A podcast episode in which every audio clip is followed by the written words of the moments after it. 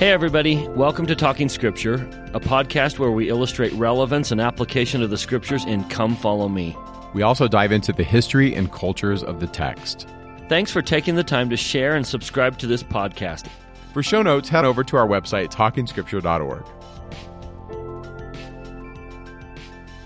Welcome to Talking Scripture. I'm Mike. And I'm Bryce. And today we are going to be in John chapters 2 through 4.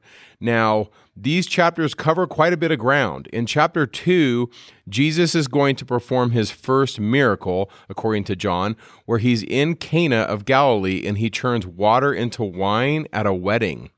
And then we read that during Passover, he goes down to Jerusalem and he cleanses the temple.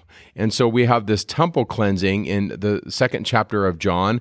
And then when we get to chapter three, he's talking to a man by the name of Nicodemus. Now, I think chapter three is taking place in Jerusalem or close by because Nicodemus is a ruler among the Jews. He's probably a member of the Sanhedrin, which means that he's probably one of those leaders in Jerusalem. And so, this conversation that Jesus has with Nicodemus is a very important conversation in the context of the message of Christianity, because in this conversation, Jesus talks about what we must do to see the kingdom of God and that we must be born again. And then after this conversation that he has with Nicodemus, John the Baptist, speaking of Christ, says, He must increase and I must decrease. And there's a really interesting conversation at the end of John chapter 3 that we have about Jesus. And then when we get to chapter 4, we read in John chapter 4 the story of the woman in Samaria the way I see this, Jesus is leaving Jerusalem. He's heading north and he goes through Samaria and he meets a woman at a well and he testifies of who he is. And many people that live in the city, when they hear his testimony through this woman that has this conversation with Jesus, they are brought to believe in him as the Messiah. And then finally, at the end of the fourth chapter, Jesus performs his second sign. Jesus heals a nobleman's son, and he does so at a distance. He heals this individual even though the person is not with Jesus. And that concludes the fourth chapter of John. So that's kind of the ground we're going to cover in this podcast. Yeah. Now, let me show you how I think these are all connected to each other. You remember that Mike and I have pointed out that John is kind of taking a second look. John said, We lived with him, but we didn't fully grasp him. So let's go back and see things that we didn't see initially. And so John is pointing out in some of the things that he did what he now recognizes is significant. So these two stories in John chapter 2, which really don't appear in Matthew, Mark, and Luke, are John's attempt to say, wait a minute, I see something now. Now that he's resurrected, now that he's gone, now that I've caught the vision as to who he was, I see something very significant in those events. So I would suggest that John chapter 2 is John's attempt to introduce what he now sees is two very fundamental works of the Messiah. Number one, he's going to turn the water of our lives into wine. He's going to make our lives better. He's going to bring abundant blessings into our lives. He's going to introduce that idea with the miracle. And then chapter four, he's going to illustrate that with the woman of Samaria. Watch how he turns ordinary water of their lives into abundant wine. And he's going to do the same thing in your life. If you come unto Christ, he will bring blessings and abundant things like the wine he brought in abundance at the marriage feast. But those people who think Jesus is all, let's love each other and let's just get along with each other, and let's be kind and nice, which clearly is the Savior's intention, also seem to understand the other part of his mission. And that's why the rest of John chapter 2 is significant because Jesus walks into the temple and sees things that are not appropriate, things that they have brought into the temple that they should not have. And he cleanses the temple. He kicks those things out. Now, the symbolism that I think John is seeing is that that is what Jesus wants to do in our lives. The temple of my body, my temple. I've allowed things to come into my life, into my temple that are not appropriate. And the Savior is going to cleanse that. So those are the two very fundamental works John seems to be seeing simultaneously. If you let Jesus into your life, he's going to bring abundant blessings, an abundance of the Spirit and goodness and joy and fruit of the tree of life, water to wine. But he's also going to correct some things. You've allowed some things into your life that you should not have. And he is going to help you cleanse that temple and make it pure and worthy. So in chapter three, we have an example, a conversation, which is an example of the cleansing that Jesus is talking about. He's going to talk to Nicodemus about being born again, which means part of me needs to die. And just like baptism has the symbolism of death and burial and renewal of coming out, so also I need to kill the natural man inside me and come out a renewed spirit man, desirous to follow God's commandments. So there's an example of the cleansing of the temple that Jesus is here to perform in all of our lives. So do you see how those springboard into the next several chapters where he illustrates Jesus either cleansing the temple of someone's life or bringing abundant blessings into their life because they receive him. So that's two, three, and four. So let's start off in chapter two. Let's go to the miracle of the water to wine. Now we need to do a little background information because this is not just a little bit of wine. This is a lot of wine. Yeah, we have this gathering where they're gathered together for a wedding. And in the Jewish tradition, these went over several days. And so at some point in this marriage, they've run out of wine. And so we have this interesting verse, verse 6 of chapter 2. There were set there six water pots of stone after the manner of the purifying of the Jews, containing two or three firkins apiece. And it's with this that Jesus tells his mother when Mary comes and says they're out of wine, Jesus says, Go and fill those water pots with water. That's verse 7. And so they do. And the question is, okay, what is this? You know, we don't really talk about firkins. It's not something that we normally discuss. And in the Greek, it's just two or three measures in these stone water pots. And a measure is about eight gallons. So if there's three measures, there's like 24 gallons. But if there's a couple measures, like 16 gallons of water. So they're big water pots. These are big stone water pots that they use for purification. And the idea is that this water would be used for lustrations before you come into a house, before you sit and eat. In the Jewish tradition, you would dip your hands in this water and you would kind of wash your hands together and then you would dry your hands. And when you would come to someone's home, you would also put your feet in this water and your hands and you would be clean. Let me give you an example, Mike, just yeah. a scriptural example. In Mark chapter 7, verses 3 and 4, it says, For the Pharisees and all the Jews, except they wash their hands oft, eat not holding the tradition of the elders. When they come from the market, except they wash, they eat not. And many other things there be, which they had received to hold as the washing of cups and pots and brazen vessels and of tables.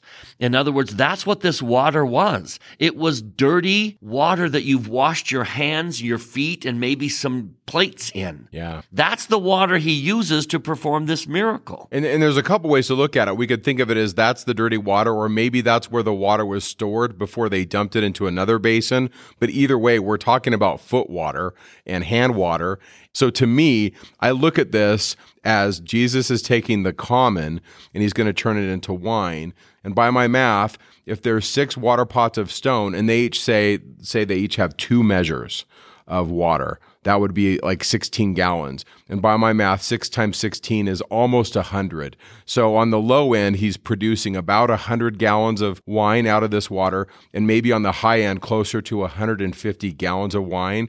That's quite a bit. And then we also read later that it's the best kind of wine, not the cheap stuff, but the good stuff. Yeah, and that's the point. So I think the three points that John's trying to point out is it came from a very common, perhaps even a dirty source. This is dirty, washed your hands and your feet in water.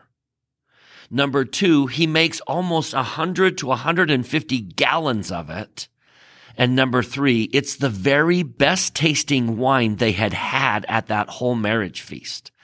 And the governor of the feast kind of says something about now, normally people put the best first You've saved the best to the last, commenting on the quality of the wine that Jesus produced. It was the very best. And I think he's also communicating this is what he can do in us. Now right? that's the point is this is the symbol that John saw. This was not just a ooh cool Jesus did a miracle.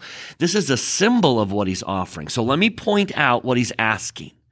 In verse 7, his first word that he gave as an instruction was to fill. Fill the water pots with water. And I think John is saying to us, fill your life with Christ. Fill your life with his words, with his deeds. Read his scriptures, attend his temple, make his covenants. Then he says in verse 8, draw out. And I think the phrase we use in our society is draw upon. Fill your life with Christ and then draw upon that. Think about it, ponder, reflect on it. And then his third word in verse 8 is to bear, to give, to share, to testify, or maybe to go do. So let me give you the Doctrine and Covenants equivalent. In Doctrine and Covenants, section 19, verse 23, he kind of has those same three, but different words. He says, learn of me, listen to my words, and walk in the meekness of my spirit. That's how you'll have peace in me. So the invitation is to take Christ in, fill your life with him. And then don't just leave it stuck in some vault somewhere. Pull it out. Reflect on it again and again. Do you remember what Joseph Smith did with the writings of James? Now, first he had to have filled his life with those writings. He had to have put that inside him. He filled. But then when he's confused about all the religions, he drew it out. He reflected on it again and again. And that's what we should be doing with the life of Christ and his teachings and his scriptures and his words. Draw upon them and then bear. One sense of the word bear is testify of them. Help other people know about Christ. And another sense of the word bear is like that Doctrine and Covenants, walk. That's when you qualify for the abundant blessings he's going to bring into your life. That's when he turns water into wine. Washing water into the best tasting wine and he will do it in abundance. Now he's going to extend that very invitation to the woman at the well in chapter four. As a symbol nerd, I want to just cover a couple symbols, and this stuff's in the show notes. So here's a couple really interesting ideas. The six water pots of stone could represent mortality. Uh, Bullinger did a really interesting book on numbers in scripture, but he talks about the number six being associated with mortality or, you know, man without God, seven being the complete, and six being men without God. And the stone pots could also be related to the old law, that the law of Moses, no matter how good it was, didn't quite take you the distance. And so, what do we do with the stone pots? We transform them. We take this water, which is good, which cleanses, but we transform it into this idea of wine, which is rejoicing. But wine could also be a type of the atonement or the rejoicing at the final feast with Jesus. Another idea, and, and some scholars get into this, and I think this is pretty cool. There's seven signs in John, seven. He just does seven of them, and all seven of them could be considered the reversal of the plagues of Moses. And so the first plague that Moses brings out is the water turns to blood. And so John has Jesus is the fulfillment of this, of Jesus churning the water into wine, which is pretty cool. And if you remember, the final plague of the 10 plagues was the death of the firstborn. And what do we have in John? Like the ultimate sign, right? The death of the firstborn, meaning Jesus, but then he's risen. So that's really fun. And then a final thought Jesus turns the water into wine. And I love this idea in Revelation 21, verse 5, where we read, Jesus makes all things new.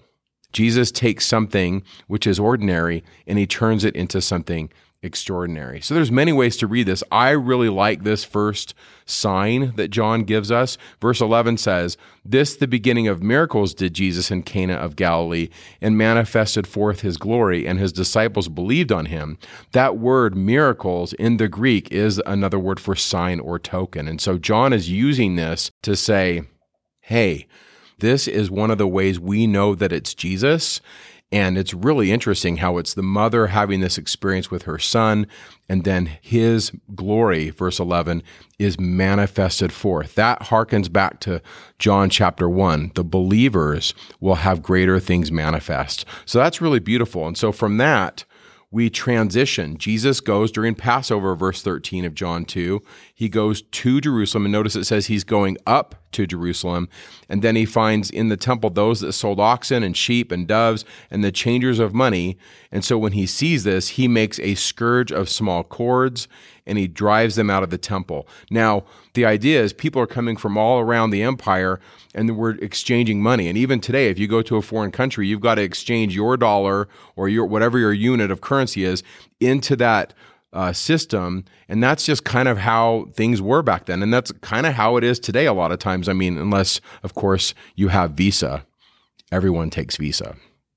But back to the story. So uh, they don't have Visa back then. And so they've got to exchange their money. And that did take place. And I think in this context, in John chapter 2, Jesus isn't so much objecting to the fact that they're doing it, he's objecting that they're doing it here. Making his house a house of merchandise, verse 16, is the issue.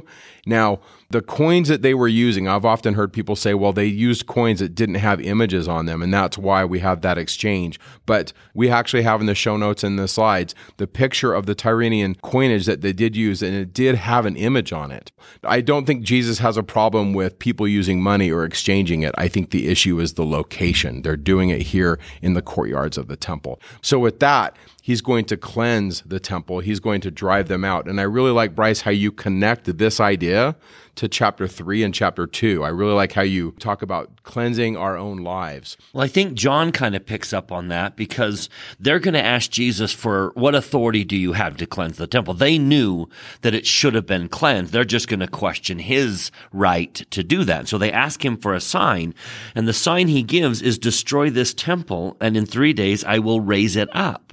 And they don't understand what he's saying and respond. 40 and six years was this temple in building, and you'll re- rear up in three days. But John caught it. John says he was speaking of the temple of his body.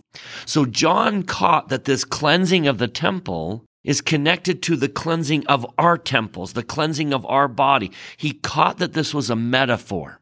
So if we extend that metaphor, we need to understand that Jesus isn't just water to wine. Yes, there is an abundant blessing that's coming into your life if you will feel and draw and bear. But the other side of that is there are changes needed in every single one of us. Let's be humble enough to recognize that all of us still have things in our temple that shouldn't be there telestial things and terrestrial things. And we are under covenant to sacrifice them, to get them out, to let them go. And Jesus is going to help us do that. The symbolism of this is significant because A, if you let him in, he'll bless you. But B, if you let him in, there's some changes you need to make. Are you willing to make those changes? Are you going to bury the natural man? Are you going to let go of those things? Because that's what Jesus is inviting all of us to do. So it's a worthy place for the Spirit to dwell. As a kind of nerdy side note, in verse 20 of chapter 2, the Jews said 40 and six years was this temple and building. So Josephus kind of gives us the timeline of when Herod the Great starts the reconstruction or the remodeling of the temple, and that was 20 to 19 BC. And so if that's correct, if his history is right, this statement in John chapter 2 would be right around 27 to 28 AD. That kind of gives us a time period as far as when that's taking place. I'm a time nerd. I like to kind of pinpoint things. I kind of think Jesus is born in 4 BC because that's when Herod the Great dies, and he's the character in Matthew that's killing the babies. And so this would kind of put us, you know, more towards the end of his life. Not quite, but kind of there. And it's in this context that he's talking about his temple of his body. But I really like this as an enigmatic expression because he says, destroy this temple. And he's at the temple. And then he says, I will raise it up. Now he's talking about the temple of his body, verse 21. But what if he's also talking about actually even the temple? In other words, the temple will rise again many Christian traditions believe in this idea that the temple will come again.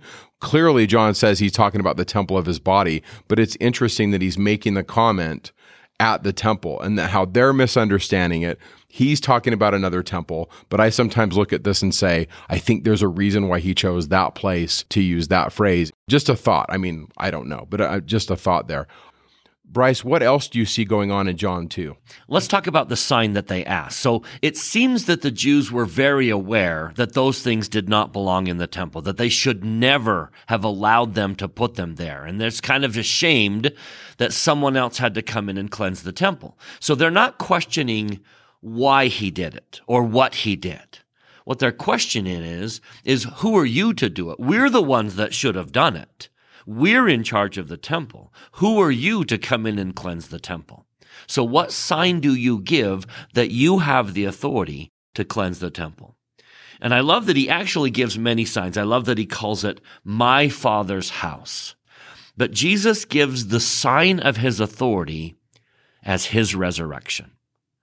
And I think we all need to shout out that if Jesus rose from the dead, then everything he did and everything he said is true. And he was the Son of God. That's why we celebrate Easter. It's not just that I'm going to die. There's a beautiful message in the fact that all of us are going to be resurrected because he was. But one of the reasons we celebrate Easter so much is it is the crowning sign that everything he said and everything he did was authorized and that he was the Son of God and that that empty tomb stands as a witness of his divine authority. That means he can forgive sins. That means he can raise the dead. He can bless me. He can turn water to wine. He is, in fact, the Son of God. And the sign is the empty tomb, his rising from the dead. And we ought to celebrate that victory. We ought to celebrate that rising from the dead, not just as our own freedom, but as the sign he gave of his authority. Beautiful. Okay, so with that, we're going to go to chapter 3, and we read in verse 1 There was a man of the Pharisees named Nicodemus, a ruler of the Jews. The same came to Jesus by night and said unto him, Rabbi, we know thou art a teacher come from God, for no man can do these miracles that thou doest, except God be with him. And Jesus answered and said unto him, Verily, verily, I say unto thee, except a man be born again, he cannot see the kingdom of God. Now, first off, I want to just make this note that John notes that this individual, Nicodemus, comes to him by night. That's verse 2. And there's a lot of negative press that Nicodemus gets because he's coming at night, and there's people that look at him as if, hey, he's afraid of what people will think. And that's why he's coming at night. I don't take that position. I take the position that Nicodemus is probably a busy guy and frankly, so is Jesus. And this might be a pause in their schedules, and this just kind of fits. And also, perhaps John is using that idea of this exchange happening at night. He might also be using this symbolically to teach other truths. So that's kind of how I look at it, but I know not everybody agrees. Now, Mike, I take the opposite position because I think it makes him a symbol. I don't mean to diminish Nicodemus at all as an individual, but I like to see in that symbolism the very message that Jesus Jesus is now going to correct. So I see this as that dual nature. Part of me doesn't want to be seen with Christ, and yet part of me knows that Jesus is the Christ because that's the symbol of all of us. We are here not to wrestle with Satan. That's not the victory of mortality. We are here to wrestle with the natural man inside us. I love this verse in 2 Nephi chapter 2 from Father Lehi's explanation of the plan of salvation and how it all works with agency and fall and creation and atonement and how it all comes together. This verse is so instructive, in my opinion, as to what we wrestle with in mortality. after saying in verse 11 that there must needs be opposition in all things, Lehi teaches in verse 16, Wherefore the Lord God gave unto man that he should act for himself. Wherefore man could not act for himself, save it be he should be enticed by the one or the other. If part of me isn't enticed to do evil, then I really don't have agency. It's the enticement to do both good and evil that allows the choice inside me. So here I am wrestling. There's a part of me. Now we call it in the church the natural man. The angel will say to King Benjamin in Mosiah chapter 3 that the natural man is an enemy to God. And unless you put off the natural man, you're never going to make it back to the Father's presence and receive what he has for you, that you are in a path of opposition to God. And those enticements are very real. Every one of you listening is going to wrestle with the enticements of the natural man. They're things like pride and jealousy and lust and anger and laziness. So part of me is enticed. The other part of me is the spiritual part that is enticed by the things of God. Love and goodness are as natural to that part of me as lust and pride is to the natural man in me. And both of those forces are competing for my agency. Which am I going to choose? Paul will use the word that they're warring against each other inside him. So I see Nicodemus as a symbol of all of us because I think part of him seeks the praise and the admiration of the Jewish brethren. He wants to be liked. He wants them to like him, and he knows that they don't like Jesus. By the way, Bryce, uh, John Taylor would agree with you. He said Nicodemus was a prominent man among the Jews, and he thought it might injure his reputation if he was seen visiting Jesus. He definitely takes that position. Yeah, I want their applause and their esteem. Therefore, I'm going to go to Jesus by night. Do you see the pull in that one direction?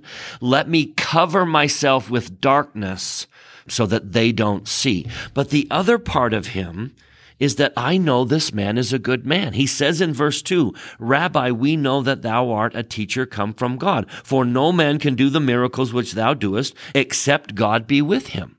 So there's the other pull. I know you're divine. I know you are God's son, but I don't want to be seen with you. Now, the Savior's going to cleanse that temple. You can't be that concerned about what other people think and walk into the Father's presence. You've allowed things in your life that shouldn't be in your life. So Jesus is now in that setting going to talk about cleansing the temple. And what he's going to say is, one of those is going to destroy the other. So choose to destroy the natural man. If I don't control my natural man, my natural man will control me. And so Jesus is now going to talk about a death and a rebirth. Yeah. Jesus says in verse 3 Verily, verily, I say unto thee, except a man be born again, he cannot see the kingdom of God. Being born again is a really important aspect of following Jesus. The word uh, again is this Greek word anothen, and it means to be born from above, but it can also mean being born again. And I think that word, that construction in the Greek is deliberate. I think John is trying to say, you've got to do both. You have to be born from above, and anothen, but you also must be born again. Joseph Smith said this about this concept. This eternal truth settles the question of all men's religion.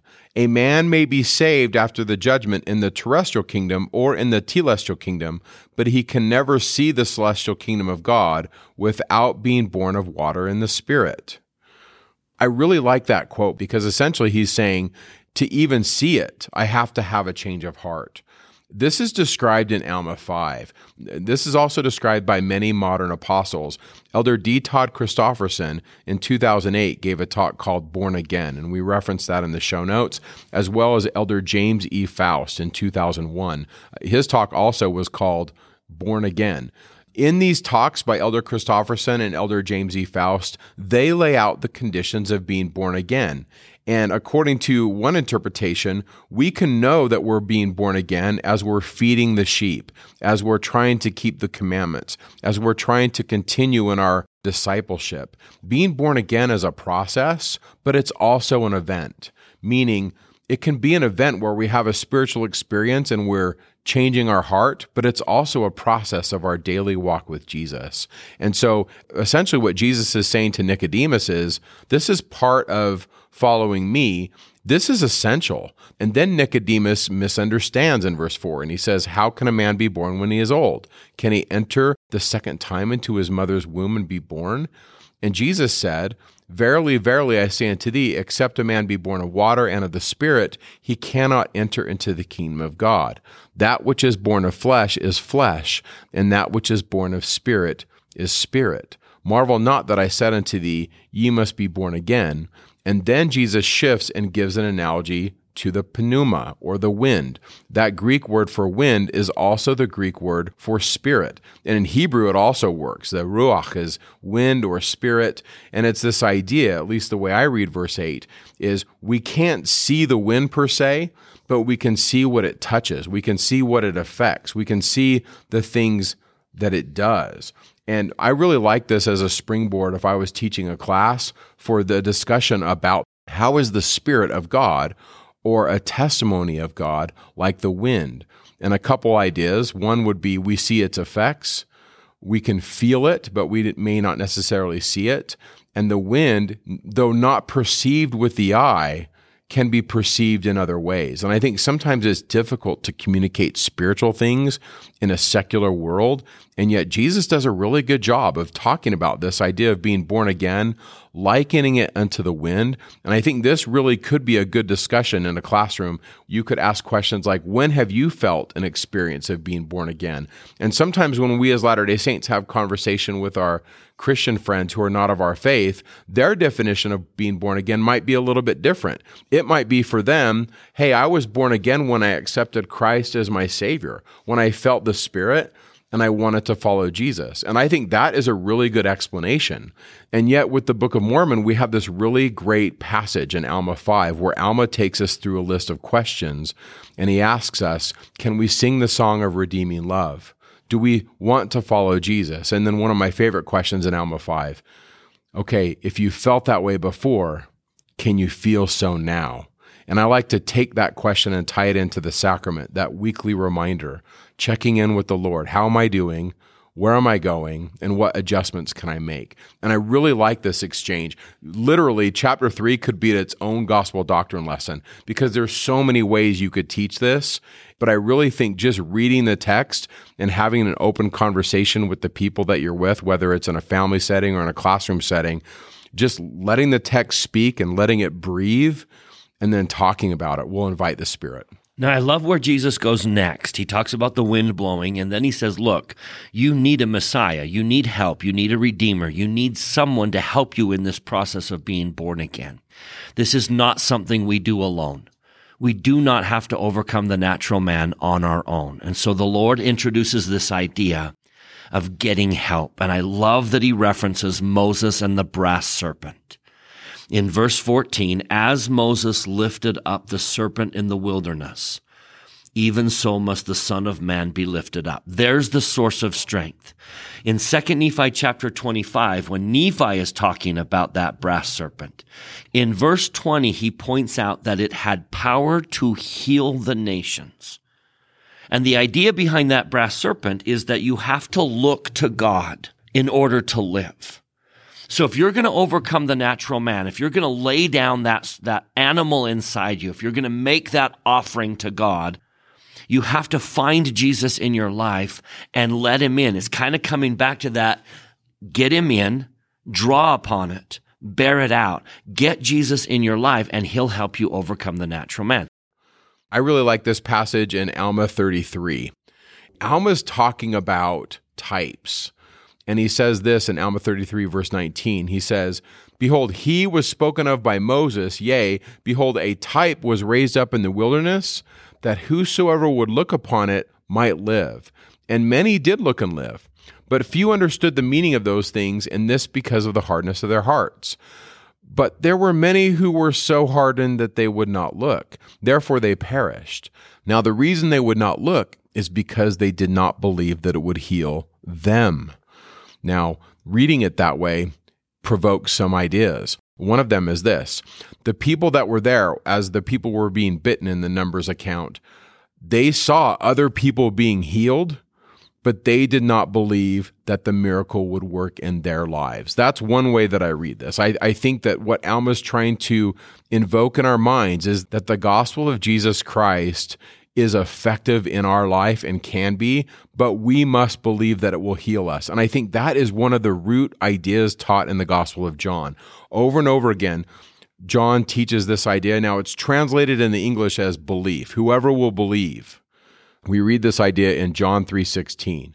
For God so loved the world that he gave his only begotten son that whosoever believeth in him should not perish but have everlasting life. Um, that word for believeth is that is that Greek idea of trust. And it's this idea that even at a great risk, I will trust Jesus. And so it's kind of translated as belief, and I think that's great. But I think a better rendition would be this deep and abiding trust. And that is kind of how I read Alma 33 that those that that aren't healed, it's because they just don't trust it. They don't trust that that will work in their life. And so I think that John and Alma are both inviting us to take that step. I think there's another Book of Mormon verse we ought to mention. In 1 Nephi chapter 17, Nephi again mentions the brass serpent, but he adds another obstacle that's going to get in the way of overcoming the natural man because we don't turn to the Lord and seek his help. In 1 Nephi chapter 17, speaking of the brass serpent, verse 41, he did straiten them in the wilderness with his rod, and they did harden their hearts as even as ye have. And the Lord straitened them because of their iniquity. He sent fiery, flying serpents among them. And after they were bitten, he prepared a way that they might be healed. And the labor which they had to perform was to look. Now listen to Nephi give this other obstacle. And because of the simpleness of the way, or the easiness of it, there were many who perished. So one obstacle to overcoming the natural man with the help of Christ is not trusting him, not turning to him because I don't trust him. Another obstacle is it's just too easy. It's easy to do, which means it's easy to not do. In our busy, hurried, rushed lives, sometimes we just forget to do the simple things that would help us overcome the natural man. Sometimes we don't see the connection. I one time had a back problem and I was doing a lot of cycling and I went in and I talked to one of my coaches and he said, when was the last time you stretched your hamstrings? And I said, What do my hamstrings have to do with my back? And he said, Oh, only everything. Yeah. And I started stretching my hamstrings, and guess what?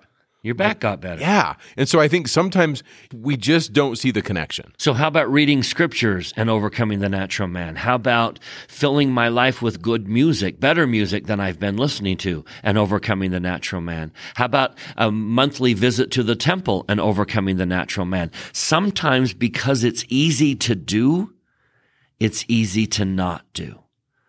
So, commit to turn to Christ. And number one, trust Him.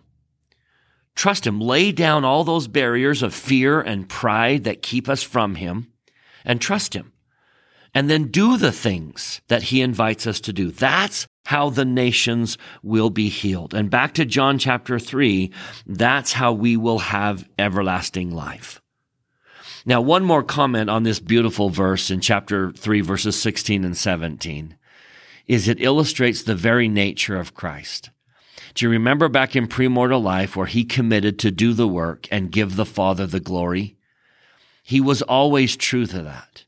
He was willing to do the work the Father asked, but always point to the Father in giving the glory. Notice how he words this. He does not say, for God so loved the world that he sent me. He doesn't say it that way. He points the finger to the Father. For God so loved the world that he gave his only begotten Son. that whosoever believeth in him, not in me, not that that would be inappropriate because it's true, but I just love that he's pointing the finger and the credit and the glory to the Father. Now, there's another way to read this, and I'm not going to settle it because I don't know. I like Bryce's interpretation, verse 16, 17, Jesus speaking, but it could also be the meditations of John. So, this is Leon Morris's explanation. He said, all are agreed that from time to time in the Gospel of John, we have the meditations of the evangelist, but it is difficult to know where these begin and where they end. In the first century, there were no devices such as inverted commas to show the precise limits of quoted speech. The result is that we are often left with the probabilities, and we must work out for ourselves where a speech or a quotation ends. And so I'm open to the idea that at the end of verse 15, John inserts 16 and 17 his own of, commentary. Yeah, to kind of shed light on this, I'm totally open to it. I'm also open to it being Jesus' speech. I really don't know, but I do like that Jesus, speaking to a Pharisee, invokes the image of the Nehushtan, the brass serpent that Moses raises up, and I like that as even as that serpent was raised up, so shall the Son of Man be raised up. Now, I know we're in John. I just want to do a brief geek out moment on Alma 33. Go to Alma 33. We talked about how it would heal them. There's a couple other interesting things going on here what I would call temple images. We have a symbol of Christ requiring our attention, this serpent that's raised up. We have the anastasis, or the standing up in the presence of God. That's the end of verse 22, where it talks about the anastasis, or that word for resurrection. All shall stand before him. So they're seeing this image of Christ, they're standing before him. And then, verse 22, they're coming to a place of judgment and then we read in verse 23 that there will be a tree springing up into everlasting life that is in you. And I like all those images, right? We're seeing this image of Christ, we're being resurrected, we're standing up, and then Alma invokes this image or this idea of a tree. There was a tree in the Holy of Holies in the first temple, and there will be a tree again in John's writings when we get to Revelation at the end of the Bible. So there's some really neat images here that are kind of floating around in Alma's commentary. And I really do believe Alma's having some of the same visionary experiences that John has had. And they both relate with this idea of looking to Christ and live and being changed, becoming new people. And they're teaching it and doing it with different symbols, but also some of the same symbols. And so I really think that's good. Yeah. So that's the episode with Nicodemus. It's that wrestle of the natural man and the spirit man inside of me. So let me just bookend it. Let me just come back to Nicodemus as maybe a lesson learned commentary. In John chapter 7, if you'll look at the very chapter heading, at the very end it says, People have various opinions concerning him. So there's this wrestle. Is Jesus a good man? Is he the son of God? Or is he an impostor? Is he a devil? And they have differences of opinion. For example, verse 12, and there was much murmuring among the people concerning him. For some said, he is a good man. Others said, Nay, but he deceiveth the people. And this whole chapter is about that debate between people, some saying he's good and some saying he's bad. Now, guess who stands up in that chapter to be counted? The very person who came by night. And John points that out at the very end of chapter 7, verse 50. Nicodemus saith unto them, and then this parentheses, he that came to Jesus by night being one of them. So now Nicodemus, in the middle of this contention over who is Jesus, Nicodemus stands up and says, Doth our law judge any man before it hear him and know what he doeth? I see this as John redeeming Nicodemus to say, lesson learned. I am turning to God and I am letting go of my need for your approval. And Nicodemus stands up and says, no, let's look to him at his actual words. Let's focus on what he's doing and let that be our determination. In other words, he kind of defends Jesus. And I think that flies in the face of the Nicodemus who was afraid and came to Jesus by night.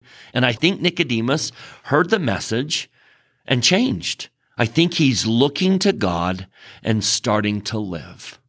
He will also assist in the burial of Jesus' body after the crucifixion. Clearly, he considers himself a disciple. Yeah.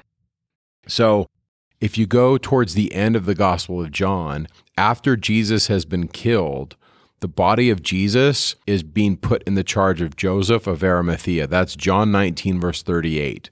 And then we read in verse 39 there came also Nicodemus, which at the first came to Jesus by night, and brought a mixture of myrrh and aloes, about a hundred pound weight. Then they took the body of Jesus, wound it in linen clothes with the spices, as the manner of the Jews is to bury. So we go from this individual who comes to Jesus by night, and they have this dialogue in the third chapter, to a man who is a leader of the Jews in chapter 7 who defends Jesus in the midst of this great opposition. And then he comes and pays Jesus great respect when he cares for his body in his death. And so I think John is also trying to show the progression of Nicodemus in his faith and trust in Jesus. It's a beautiful story. Now, the rest of chapter three is kind of a juxtaposition, kind of the opposite, kind of a foil. I see Nicodemus as someone who was wrestling with his position among men, and he wanted to maintain that position among men. The rest of chapter three is the story of a man who was not concerned one bit about his position with men and simply sought to fulfill the role he was given in drawing attention to Christ. I love the way chapter three ends, and that is the story of John. It starts with John's disciples being a little jealous that Jesus and his disciples are baptizing. And a lot of people are turning to Jesus. A lot of people are being baptized by Jesus and they're leaving John. It seems to be that the, the crowd that John is preaching to is diminishing and the crowd that Jesus is preaching to is increasing. And John's disciples are a little jealous for John's sake. And so they come to John and they say, verse 26, Rabbi, he that was with thee beyond Jordan, to whom thou bearest witness, behold, the same baptizeth, and all men come unto him. Now listen to John's response and compare it to Nicodemus early on in the coming by night. Yeah, John has been garnering disciples, and now he's basically handing the baton to Jesus and saying, Jesus is the one that is to take us forward. I must decrease. Verse 27 John answered and said, A man can receive nothing except it be given him from heaven. You yourselves bear me witness that I said, I am not the Christ, but that I am sent before him. He that hath the bride is the bridegroom. But the friend of the bridegroom, which standeth and heareth him, rejoiceth greatly because of the bridegroom's voice. This my joy therefore is fulfilled. He must increase, but I must decrease. He that cometh from above is above all. He that is of the earth is earthly, and speaketh of the earth. He that cometh from heaven is above all. And what he hath seen and heard, that he testifieth, and no man receiveth his testimony. So John is essentially, there's a lot of things he's doing, but one of the things he's doing is making sure that his disciples know that Jesus must increase and I must decrease. But he's also the friend of the bridegroom. The friend of the bridegroom, a lot of times, is the go between. You see, in the traditions of the Jews, when the bride and the bridegroom were to get married, often they would not communicate directly, but the friend of the groom would communicate between both of them. And a lot of scholars looked at this idea as that friend between the bride and the bridegroom would be the role of the prophet. The prophet who would talk to the groom would then come to the bride, which is the church, and communicate those messages. And often what they would have between them would be this document called a ketubah, and it was like a marriage contract. And both the bride and the bridegroom would agree to the terms of the wedding, and then they would eat bread and drink wine to commemorate and to ratify that ketubah or that covenant. And I kind of see John filling this position. He's between Jesus and the church, and he's coming to the point where he says, the marriage is to take place. Now, the way I look at the marriage taking place, there's a lot of ways, but one of them is the fulfillment of Jesus' atonement. When he completes the atonement, it's like him fulfilling his end of the marriage. That's another, one way to look at it. So I really like that idea where he says, I must decrease and he must increase. Now, isn't that a symbol of what all of us as teachers and parents need to do? We're going to go in there and we're going to love them and we're going to teach with enthusiasm their hearts are going to be drawn to us. But then comes a critical moment. Once we've won their heart over, we now need to step out of the way and allow Jesus to step in the way. That phrase, he must increase, but I must decrease, describes the role of parents and teachers. I have loved you and I have tried my very best to lead you to the tree of life. Now that you've found it, let me step down and you need to drink from his fountain and love him and know him. He must increase, but I must decrease. That's a beautiful chapter, John chapter three, with Nicodemus and John kind of coming and showing us those different perspectives of, are you worried about what men think or are you just worried about Christ? Now that leads us to the woman at the well. This is a beautiful story. May I suggest we look for three threads that flow throughout this story. Thread number one is the opening of the eyes of a woman and seeing who Jesus really is. That's John's theme. John is asking us to come back and see him with a new set of eyes and let him grow in our perspective. Let him expand. And this woman's going to illustrate that. Let me do that theme really quickly. In verse 9, Jesus was simply a Jew. That's all Jesus was, was a Jew. And she probably said it with a little disdain. How is it that thou, being a Jew, askest drink of me, which am a woman of Samaria? A little bit later, after conversing with him and connecting with him and seeing who he is and watching his eyes and hearing the tone in his voice, she will refer to him twice as Sir, a much more respectful title. Sir. Later, she will refer to him as a prophet. Sir, I perceive that thou art a prophet. And then later, she will run in and tell the, the people of the town, Come see a man that told me all things that I ever did. Is not this the Christ? So Jesus went from a Jew to Sir to a prophet to the Christ. And that's exactly what John is inviting us to do, to re-see him and expand our vision of who he is and what he did. Now that's thread number one. Thread number two is to watch the water to wine. This is an illustration of water to wine, that he is going to offer her wine instead of the water that she's holding on to. And then the third thread that we'll get to in a bit is a commentary on the position of the Church of Jesus Christ of Latter-day Saints today. But let's walk through the story. This is a beautiful story. Jesus is on his way back to Galilee. He's going through Samaria, which most Jews did not. They would go around Samaria. But Jesus is going right through. At noon on a particular warm day, he finds himself on the outskirts of Sychar.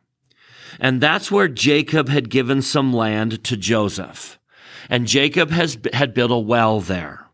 And out comes one of the Samaritan women with all the necessary equipment to draw water out of the well. And Jesus is sitting next to the well. He's thirsty. It's hot. He's traveled and he's needing some water. So he says to her in verse 7, Give me to drink. This is where she responds, kind of with surprise, maybe a little bit of disdain. How is it that thou, being a Jew, askest drink of me, which am a woman of Samaria? For the Jews have no dealings with the Samaritans. Now watch the invitation to fill, draw, and bear. Watch the invitation to turn water to wine he says, If you knew the gift of God and who it is that saith unto thee, Give me to drink, thou wouldst have asked of him, and he would have given thee living water. That's the invitation. Let Jesus in. Turn to him. Learn of him. listen to his words, walk in the meekness of his spirit, you would ask for my water.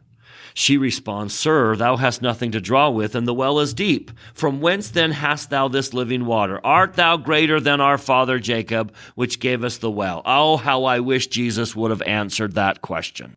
What he could have said is that he was the God that Jacob worshiped, that Jacob provided the well, but Jesus provided the water in the well. He didn't answer that.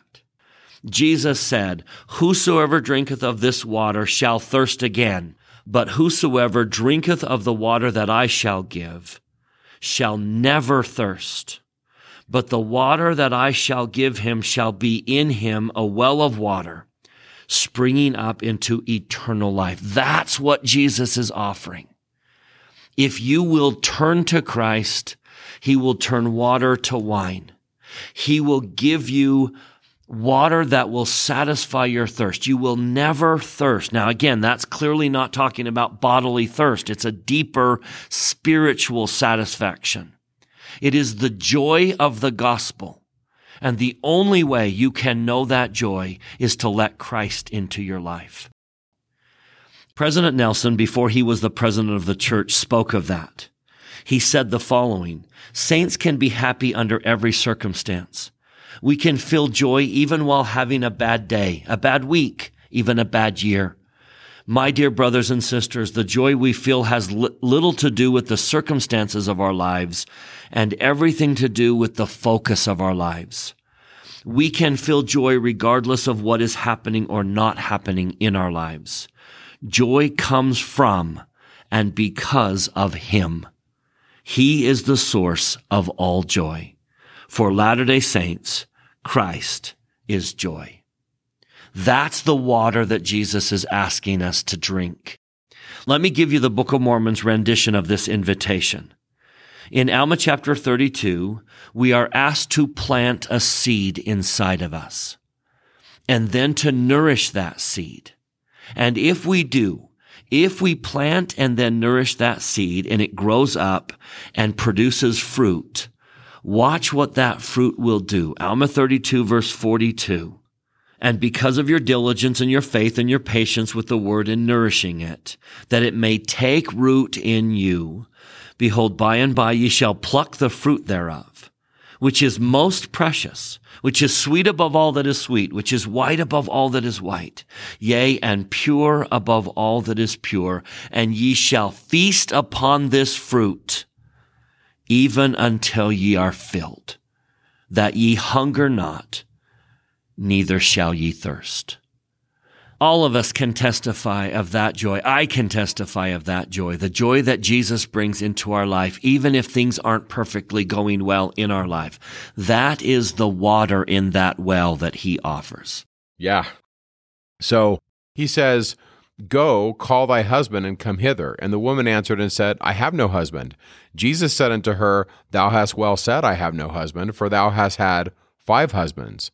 And he whom thou now hast is not thy husband, and that saidst thou truly. The woman said unto him, Sir, I perceive that thou art a prophet.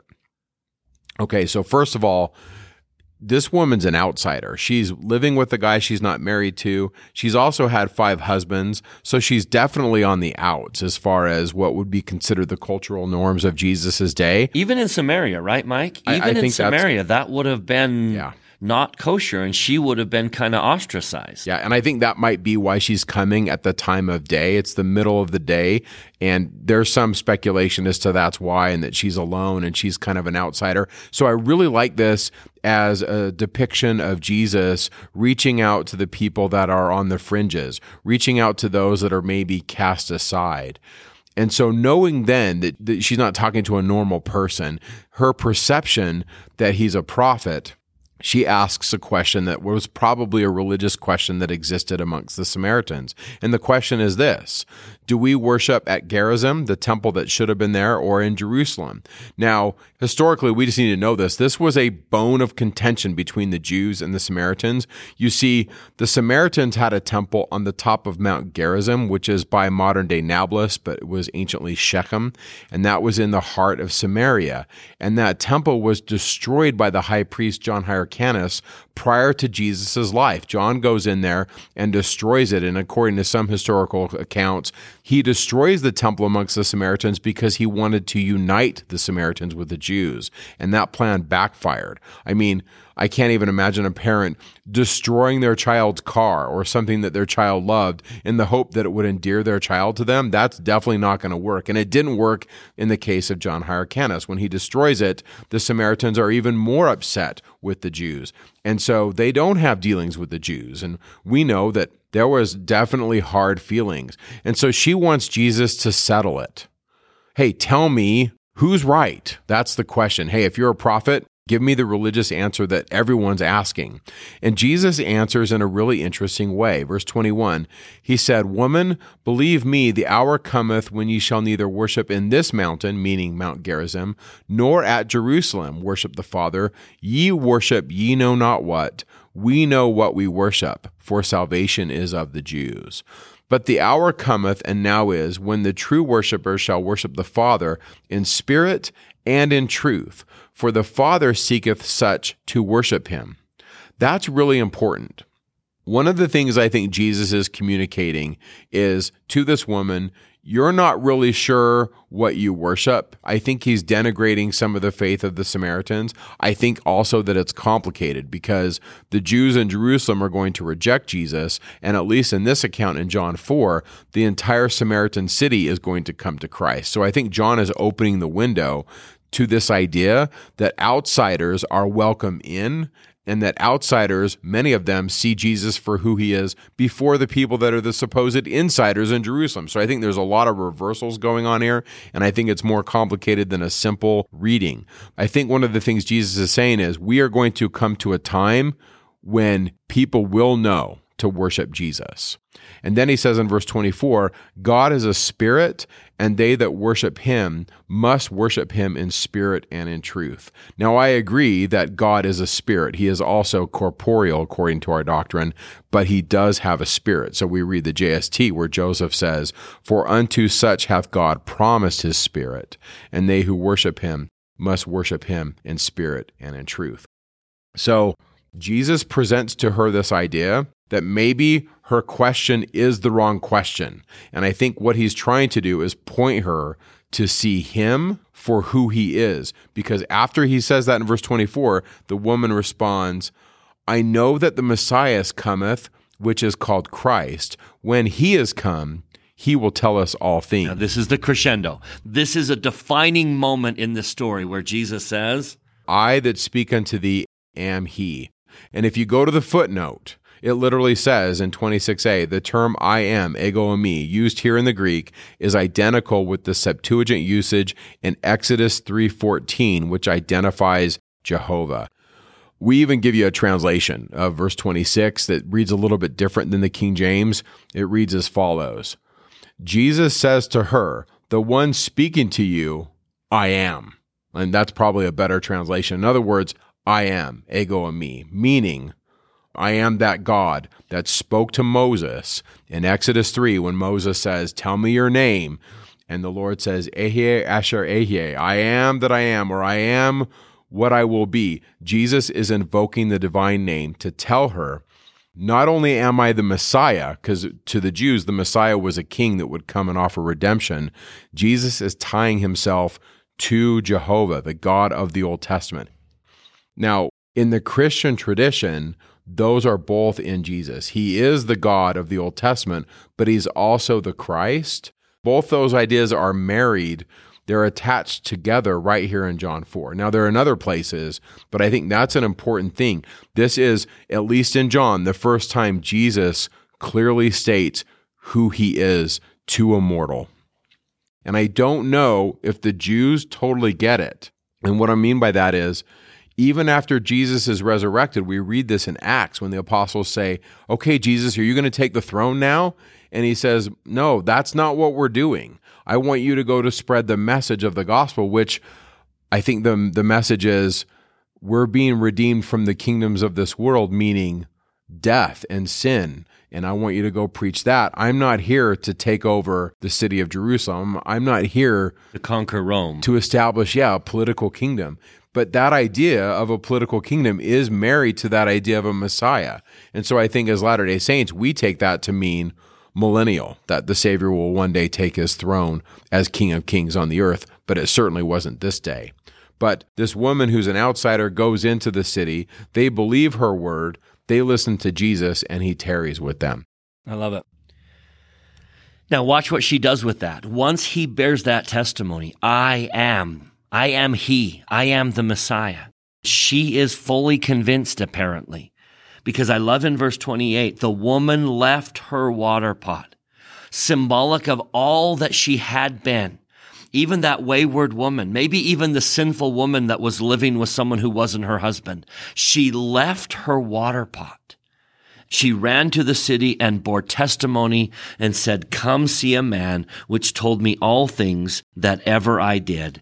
Is not this the Christ? Now, do you see that culmination of that story? She went from a Jew to fully convinced that she has now found the Messiah. She's testifying of him. That's a beautiful story. Now watch what happens. We get to repeat that story with the people of the city. John doesn't tell us this story, but it sure implies the story here that we had another version of water to wine. So she got the people to come out to the well to hear him for themselves. While that's happening, there's this beautiful little side note. Jesus says to the disciples, Say ye not that there are four months and then cometh the harvest? Behold, I say unto you, lift up your eyes and look on the fields, for they are white already to harvest. Speaking of the Samaritans. Yeah. Speaking of that village that's coming out, that's the city of Sychar that's coming out to hear him. Which they would not have expected him to say. Yeah. He says, verse 36, He that reapeth receiveth wages and gathereth fruit unto life eternal. Join me in this quest. Verse 39 Many of the Samaritans of that city believed on him for the saying of the woman. How convincing was her testimony to the city that they would believe before they even came out? That's the change that came over the Samaritan woman, an outsider. Verse 40 is where I wish we had a whole nother chapter here. So when the Samaritans were come unto him, they besought him that he would tarry with them, and he abode there two days. What did he say? What did he teach? What were the miracles he performed in a Samaritan village among believers? Verse 41, and many more believed because of his own word. And then I love that they go back to the woman. Verse 42, whose testimony got them to go out.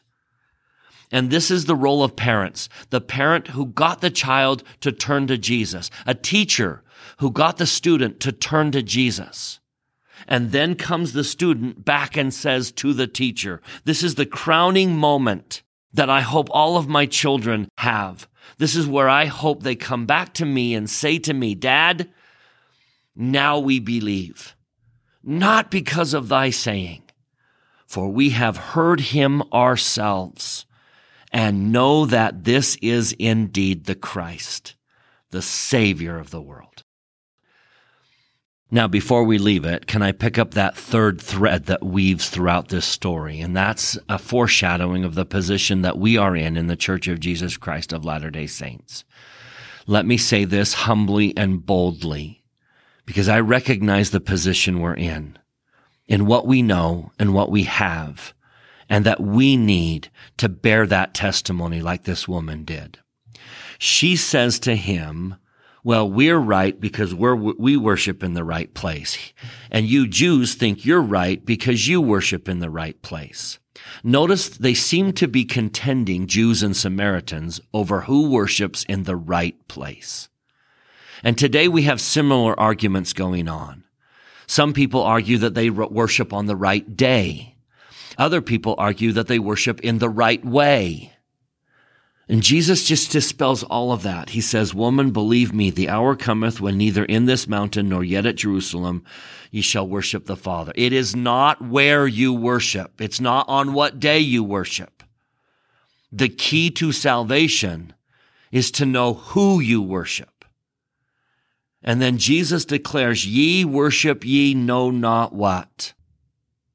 Now project out 2,000 years later that knowledge of who we worship was lost during a dark apostasy.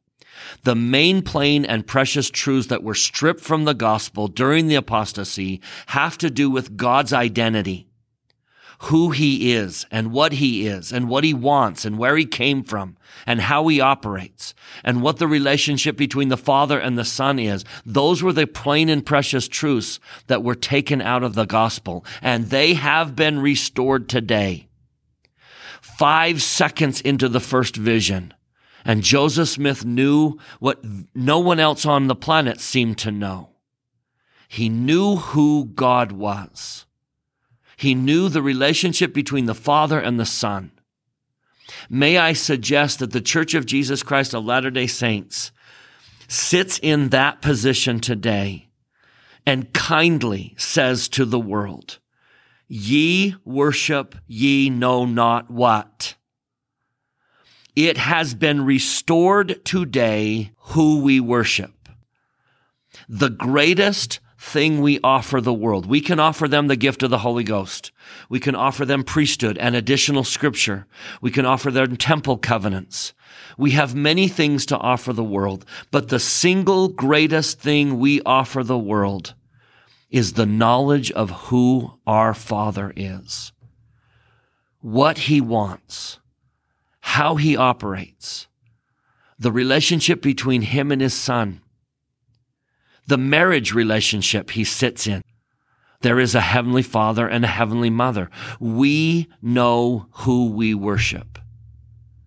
Therefore, it is our duty to bear testimony of the identity of the Father that has been revealed to us in our day, to tell the world who we worship. I think this story is so significant, and I think John knew it would be significant. He knew the role it would play in the latter days. And I think he included this story to send a message to us. It is absolutely essential that we share those truths and we teach the world who he is.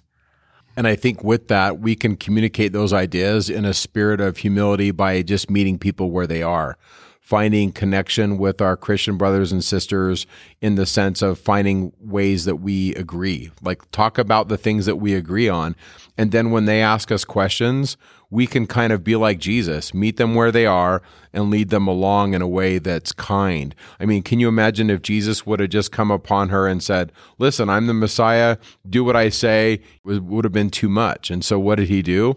He met her where she was and he led her along slowly. It's just a beautiful way of just how to communicate with people, but it's also a beautiful way where we see John slowly unveiling Jesus communicating his identity. And he does it in such a poetic way. It's a great method. Okay, the conclusion of this week's Come Follow Me is the end of John 4. After that interchange with the woman at the well, we read, Verse 43 After two days, he departed thence and went into Galilee. So now he's going north. And Jesus testified that a prophet has no honor in his own country. And when he was come into Galilee, the Galileans received him, having seen all things that he did at Jerusalem at the feast, for they also went to the feast. Jesus came again into Cana, where he made the water into wine, and there was a certain nobleman whose son was sick at Capernaum. And when he heard that Jesus was come out of Judea into Galilee, he went to him, and he besought him that he would come down and heal his son, for he was at the point of death. And Jesus said unto him, Except ye see signs and wonders, ye will not believe. The nobleman said unto him, Sir, Come down, ere my child die. Jesus saith unto him, Go thy way, thy son liveth. And the man believed the word that Jesus had spoken, and he went his way. And as he was now going down, his servants met him and told him, Thy son liveth. And he inquired, when he began to mend. And they said unto him, Yesterday at the seventh hour the fever left him. And so the father knew that it was at the same hour in which Jesus said unto him, Thy son liveth. And he believed himself and his whole house. This is again the second miracle that Jesus did when he was come out of Judea into Galilee. So this is the second sign, the healing of the man's son, the healing of him at a distance. And I really like it. It's a really good ending showing Jesus' ability to heal even though the person's not in his presence. And not only that, but looking back and recognizing that the blessings started to flow the moment Jesus made that declaration. I think part of that story is for us to sit back and say, you know what? Looking back on my life, I recognize that there was a connection to what happened in the rest of my life to that connection to Christ letting Jesus proclaim what he proclaimed, seeking Jesus, going to where he was, had a tremendous connection in my son's life, and I'm seeing that connection. So this week's Come Follow Me is about letting him in, looking to God and living, drinking the water that he offers, cleansing that temple as he instructs it, overcoming the natural man. If we, like this nobleman's son, could make the connection in our heads that the, the moment I connected with Christ, looking back on my life, that moment was the moment everything turned around.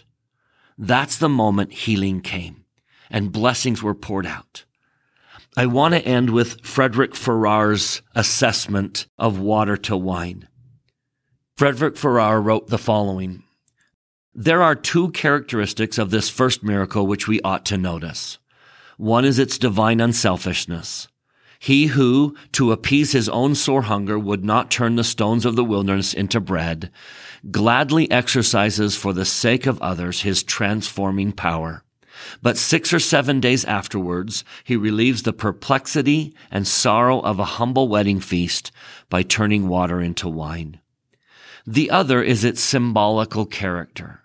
Like nearly all the miracles of Christ, it combines the characteristic of a work of mercy an emblem, and a prophecy. The world gives its best first, and afterwards all the dregs and bitterness.